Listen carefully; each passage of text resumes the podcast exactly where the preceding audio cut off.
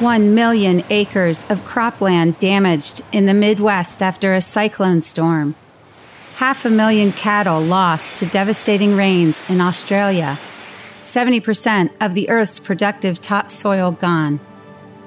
Our food system is headed toward a global crisis at the hands of a rapidly changing climate. And with the predictions of another 2 billion people living on the planet by 2050, we are faced with one question. How can an industry already hit so hard by climate change continue to meet the demands of a growing population?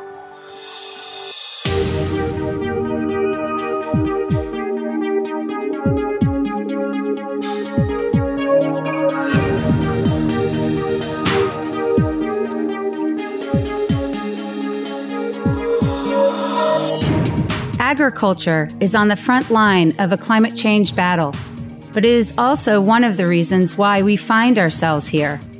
The agriculture, forestry, and other land use sector accounts for 24% of global greenhouse gas emissions.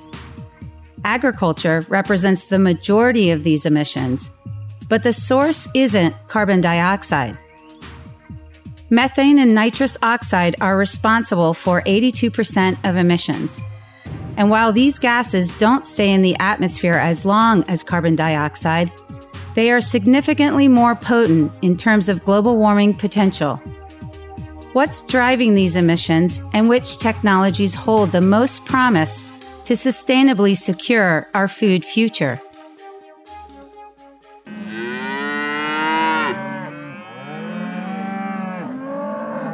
Cows are a significant source of methane, which is released as a result of enteric fermentation and long-term manure storage. Enteric fermentation happens within the digestive tract, where microbes break down food and release methane in the process. How much methane is released depends on diet, which is largely a mixture of grass, hay, and corn. Food additives, probiotics, and supplements could hold the answer to holding gassy cows at bay. For example, scientists at UC Davis are exploring seaweed as a feed additive, and initial measurements suggest a significant reduction in dairy cow emissions. Cow manure would also benefit from a change in diet. For centuries, farmers have been storing manure to apply as fertilizer on feed crop fields. But when stored, Methane is released through anaerobic decomposition of organic matter. Anaerobic digesters hold promise, capturing the methane and using it as an energy source for heat or electricity, replacing natural gas.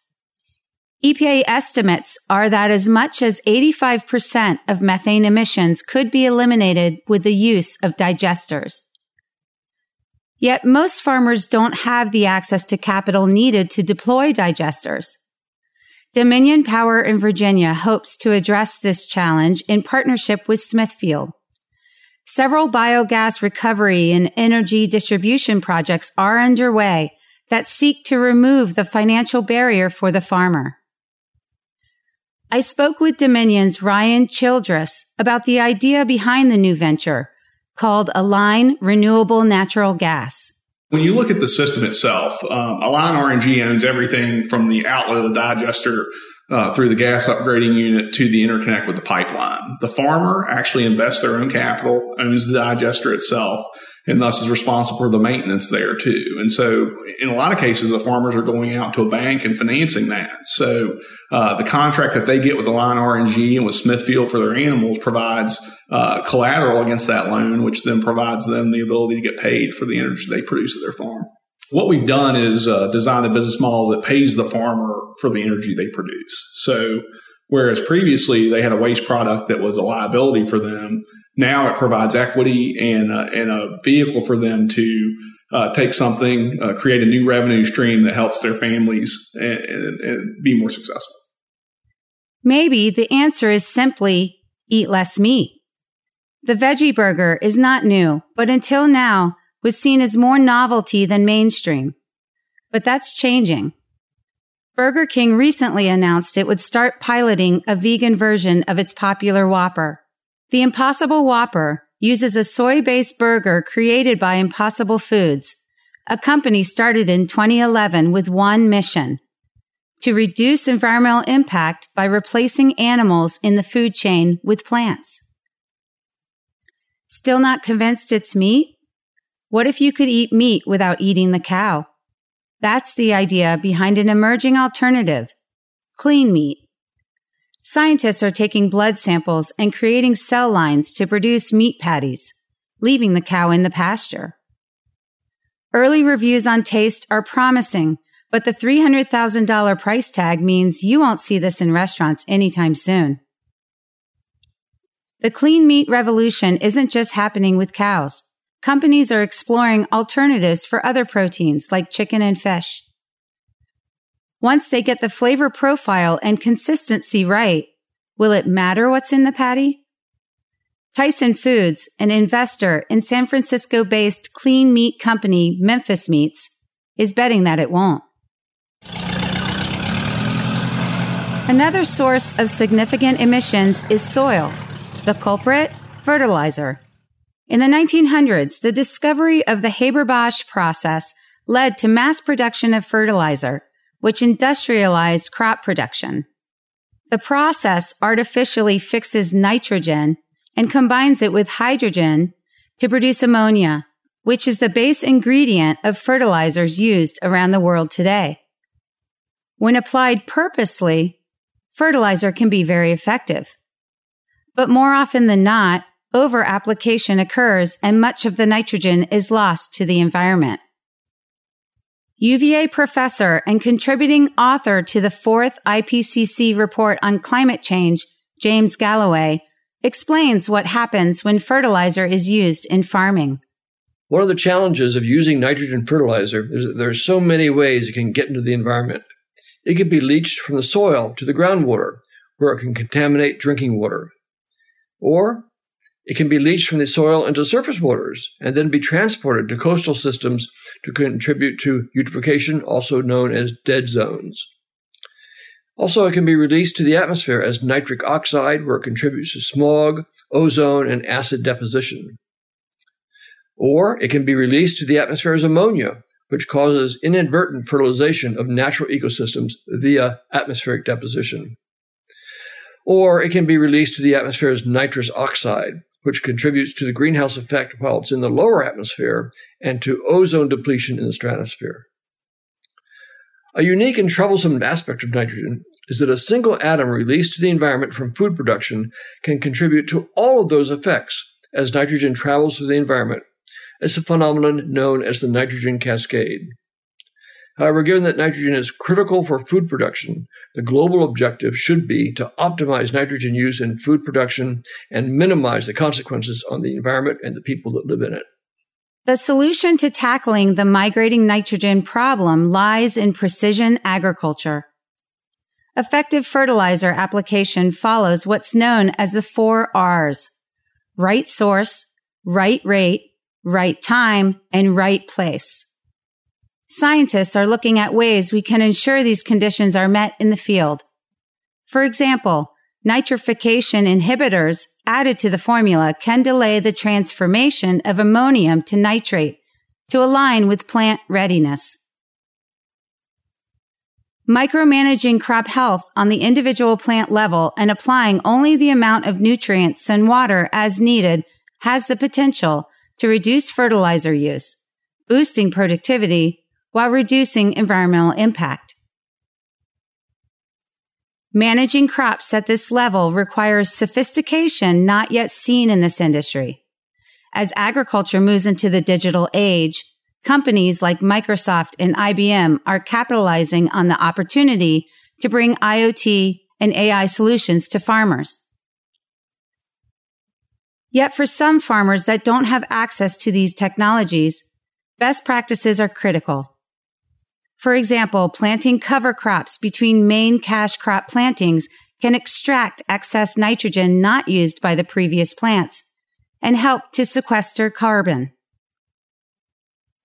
These best practices can go a long way to reducing impact, especially in developing countries, many of which face challenges of rapidly growing populations, vulnerability to natural disasters, and food security. What if you could avoid using soil altogether? Indoor vertical farming is a promising new approach that allows growers to tightly control climate conditions, producing high yields while using limited resources. Hydroponics, the most popular technique deployed in indoor farming, uses water as the medium often with the addition of soil-free options such as peat moss and coconut husks. To learn more about vertical farming, I visited Beanstalk Farms in Northern Virginia and talked with owners Michael and Jack Ross, alumni of UVA's iLab. So the basic idea behind a vertical farm is growing inside of a controlled environment where we can guarantee that the plant that is being grown has all of the resources that it needs to grow. We supply artificial light that is carefully tuned to the plants we grow. We dope the air with the CO2 that the plants need. Um, and then we provide all of the nutrients that produce needs through the uh, the water that we irrigate with. So vertical farms, by the most part, run using hydroponics. That's what we use at Beanstalk, and we can supply specifically the level of nutrients that plants need to grow. Um, and we do that through an array of shelves where water will flood each shelf on a schedule and lights will sit above the plants uh, in that shelf. Um, it allows us to be much more uh, productive given a, a, square foot on the floor as we grow in, in many, many layers. Um, and that productivity allows us to generate a good bit more revenue, um, which is really what allows us to locate much closer to consumers in, uh, in cities. Indoor vertical farms are essentially zero carbon operations by design. From food safety and quality to water savings, there are many benefits. The biggest benefit by far is the fact that we're able to produce healthy and nutritious food locally. So you're no longer transporting goods um, across country, uh, across the country, or across you know borders. Um, it's it's produced for that local community. So that means that the food is fresher, which means it's also more nutritious. Um, we can do really really cool things where we can produce crops specific to a local taste or local demand. It means there's less food waste. Um, and then of course there's you know the the hydroponic benefits, which um, we we do inherit, and that's the water savings. It's the fact that we don't use any chemicals or pesticides um, because they're grown in clean, controlled environments. Um, and then, you know, the, the last thing I'd like to really mention is that it's incredibly consistent. So again, it's always the perfect climate in our facilities. We're, we're entirely indoors. So it can be raining or cloudy or storming outside.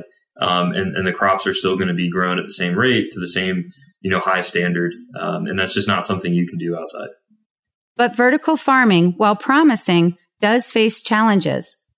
In a survey conducted by Agrilyst, only 51% of farmers reported a profit, and the average age of profitable farms is seven years. High capital, labor, and lighting costs are some of the reasons why vertical farms struggle. Beanstalk applies a systems approach to indoor farming that takes these costs into consideration. When it comes to uh, labor, we've we've built some machinery to automate a lot of the really mundane tasks. Um, and it's not just about cost savings with automation. It's also about increasing consistency, increasing food safety. Um, the less someone's in contact with plants, the, the more safe that food will be, the more consistent it'll be. And that's what we're promising customers. You're going to get the freshest stuff and it's going to be super consistent.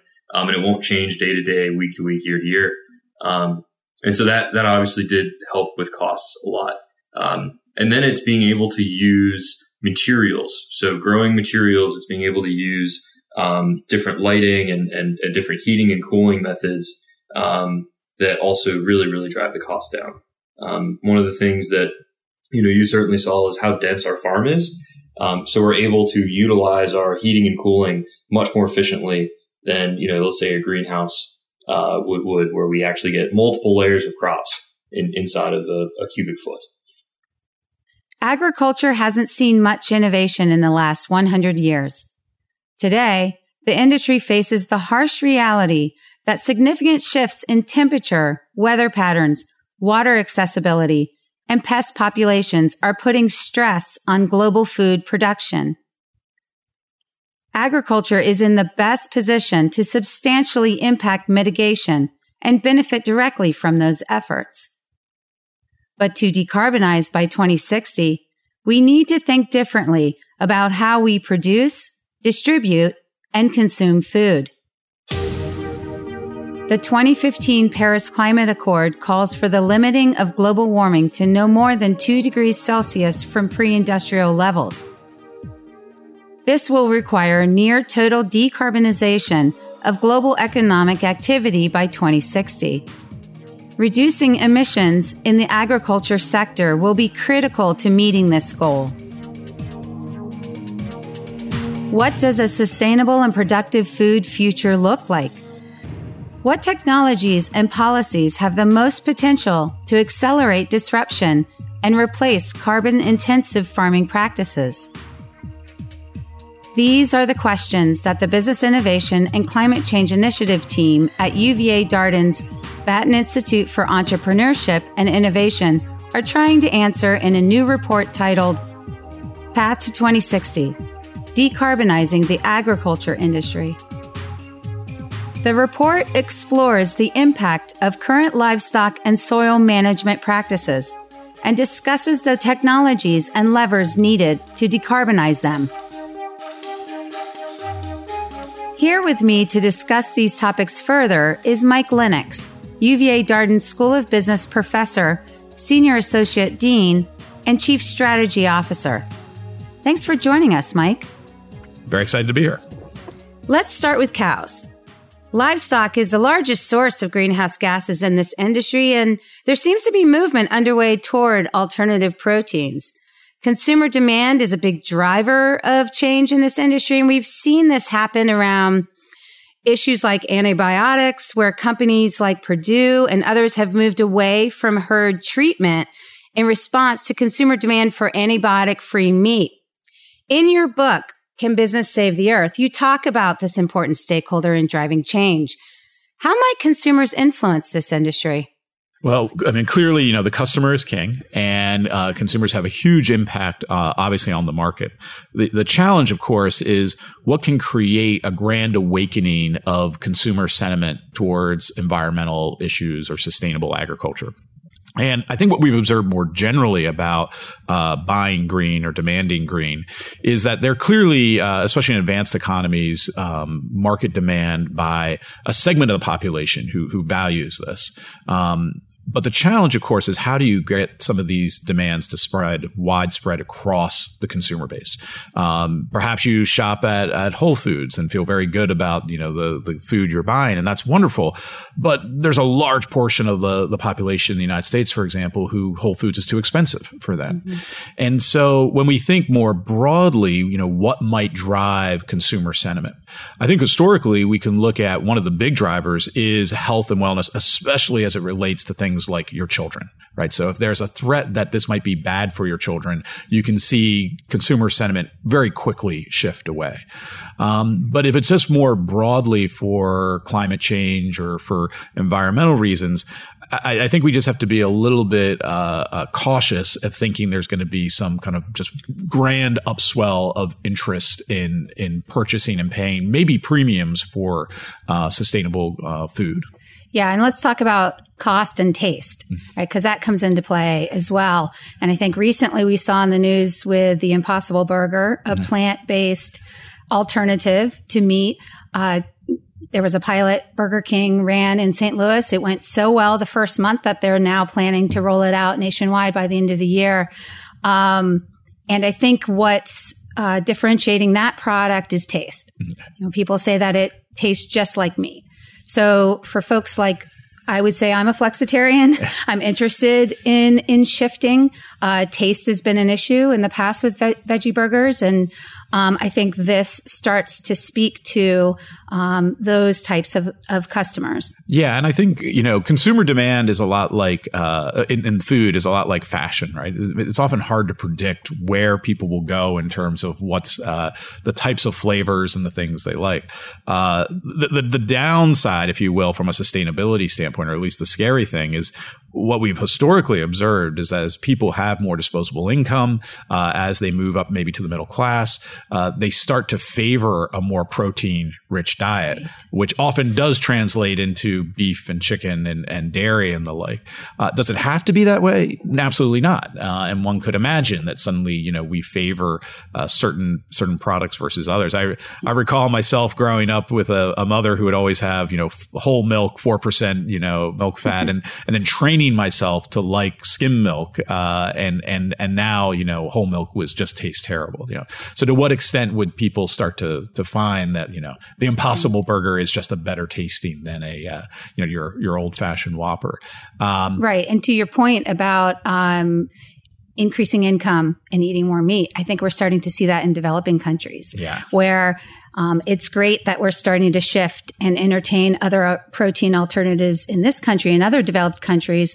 But in developing countries, with that rise in income, their interest in meat and dairy products um, you know, they may not have access to some of the alternatives that we're talking about in this country, um, that's going to continue to drive demand. No, absolutely, and, and, that's why I think it's important to think about demand and how we can shift demand. Um, but I think we have to think about the supply side as well if we're going to really achieve decarbonization by 2060. Mm-hmm. Mm-hmm. And can we get those alternatives to those developing countries and try to address that increase in demand in those products at a right? price point? At a price point, exactly. Right, right. three hundred thousand uh, clean meat burger is not going to fly in this country or elsewhere. Exactly, exactly. Yeah. So another thing that we're seeing uh, in this industry is some significant disruption in terms of the types of players that are entering. Uh, lots of technology companies, startups, investors are very interested in this space. Um, and it's largely around digital solutions. Um, the ag industry is the last big sector to step into the digital world, really, and um, it's it's offering a lot of opportunities, but also a lot of disruption and excitement, but confusion and I think this is a, a, a very diverse sector. You've got the small farmer who um, may not be ready for these solutions. Um, but again, a lot of disruption happening. And it seems like, you know, hallmark to uh, disrupting in industries that we've seen in, in, other industries. Can you talk to that a little bit? Yeah, absolutely. Um, you know, we're seeing this this pressure for digital transformation really across all sectors. So it's not surprising that, you know, eventually agriculture is also feeling that same disruptive potential here. Um, as you said, a lot of this is around uh, information and how you more uh, efficiently uh, grow and harvest crops by leveraging digital technologies that help predict weather or uh, soil utilization and the like, uh, maybe improve the supply chain so you have less spoilage. Um, so th- these are really exciting things because again, these are going to help improve the overall efficiency of our, uh, of our agricultural industry, and that should have some benefits as well for for climate change. Um, I think with a lot of disruptions, we're going to see a lot of entry. We're going to see a lot of uh, startups entering the space. We're going to see a lot of incumbent firms who maybe have been in this sector more broadly um, that will will start you know providing solutions as well. Uh, I think all of this is is very positive for for innovation. Um, I would observe you know what's kind of interesting is a lot of it's probably more on the supply side in terms of supplying those who grow things, right? Um, and so will it lead to a, a, a, larger disruption of the actual growers of, of food? Uh, harder to say. Um, probably the one that most starts to lead to that are things like vertical farming and the potential uh, for you know creating these indoor environments, uh, uh hydroponic fi- uh, um, agriculture and the like that are going to use uh, really quite different approaches to agriculture. Um, that might be where we'll start to see even disruption in the um, you know in the growing side of the business. Yeah, and in terms of adoption of these technologies with the traditional farmer, um, I think we're starting to see some interesting partnerships uh, happen between companies, ag companies, biotech companies, tech companies, um, because these market entrants don't necessarily know how, what farmers need or how farmers think. Yeah. Um, a lot of farmers are using some level of digital technologies, but it may not mesh with what they're selling, trying to sell them. And so I think that's a really interesting piece too, are these industries coming together, realizing that they don't know everything and they need outside help with start some startups or, or, or other types of uh, um, industry expertise to really bring um, a solution to a, a, farmer. And this is a common pattern we're seeing, especially with with digital technology. Right? Your your prototypical, you know, uh, computer scientist, maybe out in Silicon Valley, sees an opportunity and kind of enters into that realm, but they might not have much expertise or much experience at all in the actual underlying industry sector. Um, we talk a lot about now what we call open innovation. This idea that innovations really emerge out of the broad set of network of um, of linkages uh, between established businesses, entrepreneurial entrants, uh, universities, and the research laboratories, supply chain. Uh, you know, all through the supply chain, and I think that's definitely going to play out here as well. it, it isn't going to be two people coming from their garage completely outside this industry that just alone transform it. it it's really going to have to be this exchange um, between these various types of stakeholders. Yeah, and there was a lot of discussion about open innovation as these technologies come to market at the uh, World Ag Tech mm-hmm. uh, summit that I went to in San Francisco in March. So I think that that's right. Um, now we we can't talk about decarbonization without at least touching on carbon capture. Um, of course, there have been efforts to incentivize carbon capture uh, across various sectors. Uh, there's some early efforts uh, to also try to provide incentives to farmers to better manage their active lands, but also lands that they're no longer using by planting forests and doing other things to try to create carbon sinks. Uh, but it hasn't really been successful yet in across any of these industries, I would argue. And so let's talk a little bit about that. Yeah, I think, you know, in, in some ways, this is what gives me hope with agriculture as a sector uh, and decarbonization because it is one that has naturally carbon sinks. Um, so the process of growing can can consume carbon. Um, so that creates, I think, some unique opportunities compared to other industries we've talked about, like steel production and, and the like. Um, with that said, in the same argument for why like carbon capture in uh, in steel production or, or coal and the like really requires an external incentive, right? Because if there's a cost associated with engaging in these activities and there's not a direct um, production benefit, uh, the economic motivations just aren't there. And so you need some type of either cap and trade system or really just some price on carbon to incentivize that. Now, agriculture is a little bit different in that there are some productivity gains and the like around soil management and the like that uh, farmers might be incentivized kind of internally to begin to think about creating carbon sinks independent of there being a price on carbon. Uh, but clearly, putting a price on carbon would really help um, drive a lot of this, uh, lot of this behavior in terms of creating, you know, either growing additional forests or creating carbon sinks, like doing plantings between uh, the crops you're trying to yield. Um, so uh, a price signal would definitely be a big help in that in that regard. Yeah, and the uh, the 2018 Farm Bill that was signed actually includes some level of incentives, not necessarily a price on carbon, but some level of incentives for for uh, conservation of land, uh, advanced grazing management practices, other best pra- soil management best practices. Um, and, and so it'll be interesting to see this this carbon farming approach, which is being looked at not surprisingly, in California yeah. uh, and the EU, where there are already efforts underway overall to do carbon trading and cap and trade. I, I could imagine too that we'll uh, we have seen and we'll probably continue to see the emergence of kind of private markets for um, carbon offsets. Um, so this could be, for example, the University of Virginia wanting to offset some of our carbon emissions by engaging in projects that create create carbon sinks, or uh, an Amazon, or any number of the tech companies have been doing this with their data centers and the like.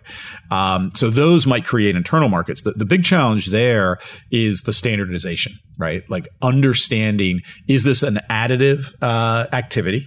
And and then how do we then measure that kind of carbon offset that is being created by these projects? And again there have been efforts along these lines going back decades at this point um, but it still remains rather uh, at the margins i would say. Um, and so this is where even a standard setting process about how we actually measure and confirm additive changes to create carbon sinks could be really helpful here so that places like universities or corporations have an, an easier way to kind of buy uh, carbon offsets. Right. And I think there are efforts uh, in California by uh, EDF and some other nonprofits that are, are coming together to to try to develop those standards and uh, provide that that opportunity to, to corporations. So let's talk about moonshots. Yeah. My favorite thing to talk about. Um, while I was at AgTech uh, in March, Ast- Astro Teller from Google X suggested that this industry needed a moonshot. Um, but I think this is something that we've talked a lot about. Uh, the Jefferson Innovation Summit policy playbook, one of the actions we had in there was create a moonshot. Uh, are we at the point we were able to look back across all four sectors now? You and I have uh, researched uh, transportation, energy, industrials, and now agriculture. Uh, do we need not just a moonshot within an industry, but a cross industry moonshot at this point? Yeah, either you could call it one big moonshot, or we need like multiple moonshots here. Um, yeah, I mean, I think the idea at the end of the day, we we use that term maybe loosely, but I think there's some real important attributes to it. Uh, first is setting a very clear, simple, but very ambitious goal. Right. So the original moonshot, like we're going to send a man to the moon within the decade. Right very clear time frame, very clear outcome that was being aimed for. Um, so if it's you know 100% renewable energy or 100% electric vehicles, you know a real clear target. Uh, that's a stretch target, of course. You know that's that's also the you know an important part of this. But then the other part that I think is equally important is then what resources do we bring to bear to achieve that goal? And especially uh, within these market environments, who's responsible, right? Who's the one who's actually, you know, monitoring this? Um, you know, uh, the logical candidate in many cases would be either like the federal government in the U.S. or government in another country who really sets an aggressive target. Um, could there be global efforts to set a moonshot? Perhaps. Uh, um, hard to see how we then resolve the resource allocation question of you know where resources come from and who allocates uh, where. Um, what I think makes this particular set of sectors inter- interesting is there's also a story here about um, job creation, economic growth, and creating the industries of the future, um, and a little bit of the kind of comparative uh, competition between countries to kind of lead the economies of the future and the technology of the future might give more private and not private incentives, but uh, nation, national incentives to try to take these moonshots. Um, now, another alternative people have talked about is could you see private sector players get together and try to create some of these moonshots? And, and you see this in some of the uh, X prizes and the like that have been created, or even Google, you know, with their Google X Lab trying to to, to identify a few of these. Uh, and again, to the extent that all of these things we've been talking about, there are market opportunities here that create valuation for those uh, efforts that get, create um, a return on your investment. Uh, there, there might be some opportunities in the, the private sector. The reason it becomes difficult, of course, is just the scale. You know, the the, the uh, amount of resources that it would take to do some of these things we were just mentioning are are huge, and it's not clear an individual, let's say, corporation, would ever internalize all of the uh, benefits of those efforts to incentivize them to invest. Um, so I think at the end of the day, if we're, if we're serious about moonshots, they've got to be a concerted effort between both the private sector and the public sector, uh, at the very least at the nation state level, if not the international level, um, to, to be meaningful. And I feel like we are seeing some level of that yeah. at the state level and, and corporate level in lieu of leadership. Yeah. Uh, at least within this country. So in the short term, it might be a little bit of a patchwork of moonshots. Yeah that that keep us moving forward until we can come together as a as a planet to to address those concerns. Exactly. And I think, you know, the exciting thing, and I think this is, you know, demonstrates the power of markets is like if you come up with, a, let's say, a low cost uh, technology that's uh, carbon free for generating electricity, let's say solar, or like, and it, it, truly is the low cost alternative, it will diffuse quickly, right? We, we don't need the world to come together to do that. We just need some really smart people to figure this out, and then it should quickly diffuse. Um, The question, of course, is uh, you know how much uh, innovation, how much investment in R and D and the like is needed to start to bring about those changes. And it's not to underestimate again the whole ecosystem of kind of institutional changes that might need to take place to make some of these technologies diffuse, you know, throughout the world. And of course, the big question that I ask at the end of every podcast, and you gave a great lead there, is can we do it in time? You know, can we bring these uh, new innovations and ideas and shift behaviors? I would say by 2060, but now it might the deadline has been shifted to 2050 it seems by the IPCC. Yeah can we do it in time? And what what's needed to accelerate? Well as we've talked about before you know i'm an optimist by nature so I, am not willing to concede defeat. Uh, it is a tall order as we've seen as we've gone through these different sectors. Uh, there are certain sectors as we've talked about automobiles transportation more broadly where i'm, I'm more optimistic uh, that that we're on a good trajectory. I think energy generation electrification uh, through renewables uh, is also on a good trajectory though there's still a lot of barriers there. There are other sectors as we've talked about like industrials where it is it is very hard to see how we get there without some policy intervention like putting a price on carbon. Uh, agriculture is at one level again an interesting one because of the carbon sinks and the ability to actually even be a net um, uh, negative uh, carbon producer, if you will.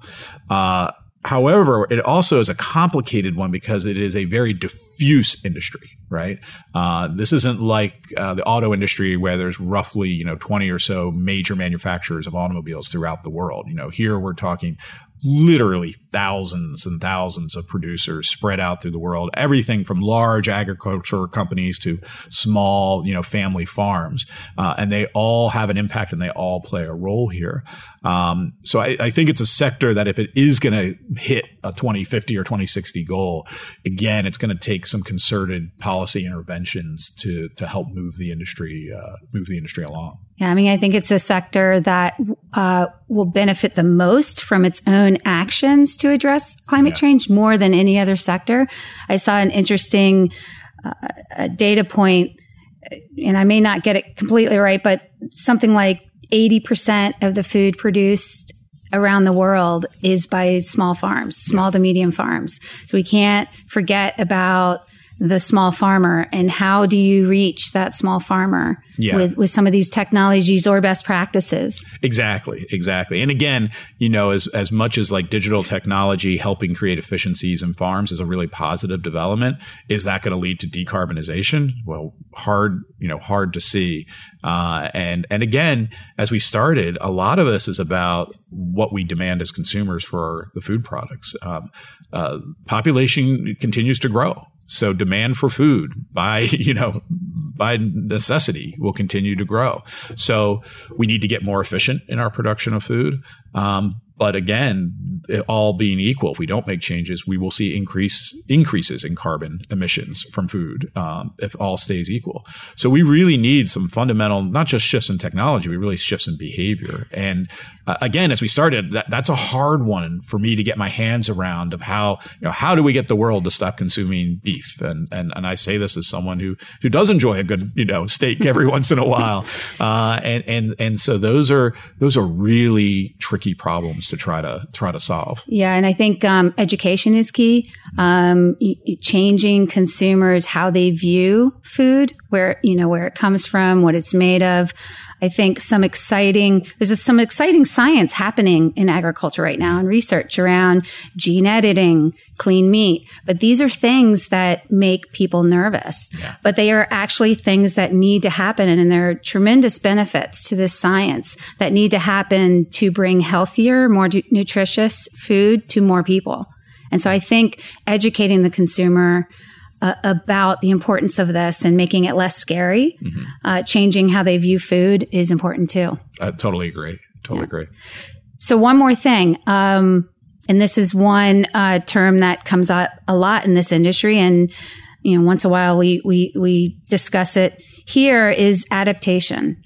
I mean, I think agriculture is is an industry that thinks about adaptation. They have to think about adaptation, seed adaptation, uh, you know, protecting their their commodities. And uh, you know, maybe that's our next area that we're going to look at innovation and adaptation. But I think at this point, we need to start thinking about new technologies or, or new adaptation approaches moving forward. I, I, I agree. I mean, I think uh, again, I'm an optimist by nature, but if you just look at the current trends, we, even even if we achieve two degrees Celsius, uh, that will likely require some adaptation, even in that world, right? Um, and if we go sailing by that, it's going to require far more adaptation. Um, with that said, uh, you know, sometimes you hear the argument like, well, we just should give up on mitigation, right? Because it's it's not going to happen. Let's just focus all our attention on adaptation. And and as we've said many times on this podcast, you know, we're not climate scientists, uh, so we're relying on the work of others here. Uh, but from what I've read, you know, there, there, there's kind of nonlinear impacts here. That if we go sailing by two degrees, things get you know much worse, right? So um, even in a world where we have to adapt to the effects of climate change, it is still prudent for us to try to mitigate the impacts of climate change. And so I, I don't think we can escape it, right? We can't escape uh, the uh, the need to reduce our greenhouse gas emissions and our carbon footprint, um, even if we're not able to achieve the goals, you know, as a society we've we've set out for ourselves. So again, adaptation is going to be necessary, um, but mitigation still, to me, is paramount um, as we move forward. Yeah, a mix of the two. Yeah. So, well, thanks for joining us, Mike. As always, it's always a pleasure, Becky, to be with you. More information on the decarbonization of the agriculture sector can be found in our report titled Path to 2060 Decarbonizing the Agriculture Industry, available on the Business Innovation and Climate Change Initiative website at www.darden.virginia.edu forward slash innovation hyphen climate. This is Becky Duff for Research and Relevance at Darden.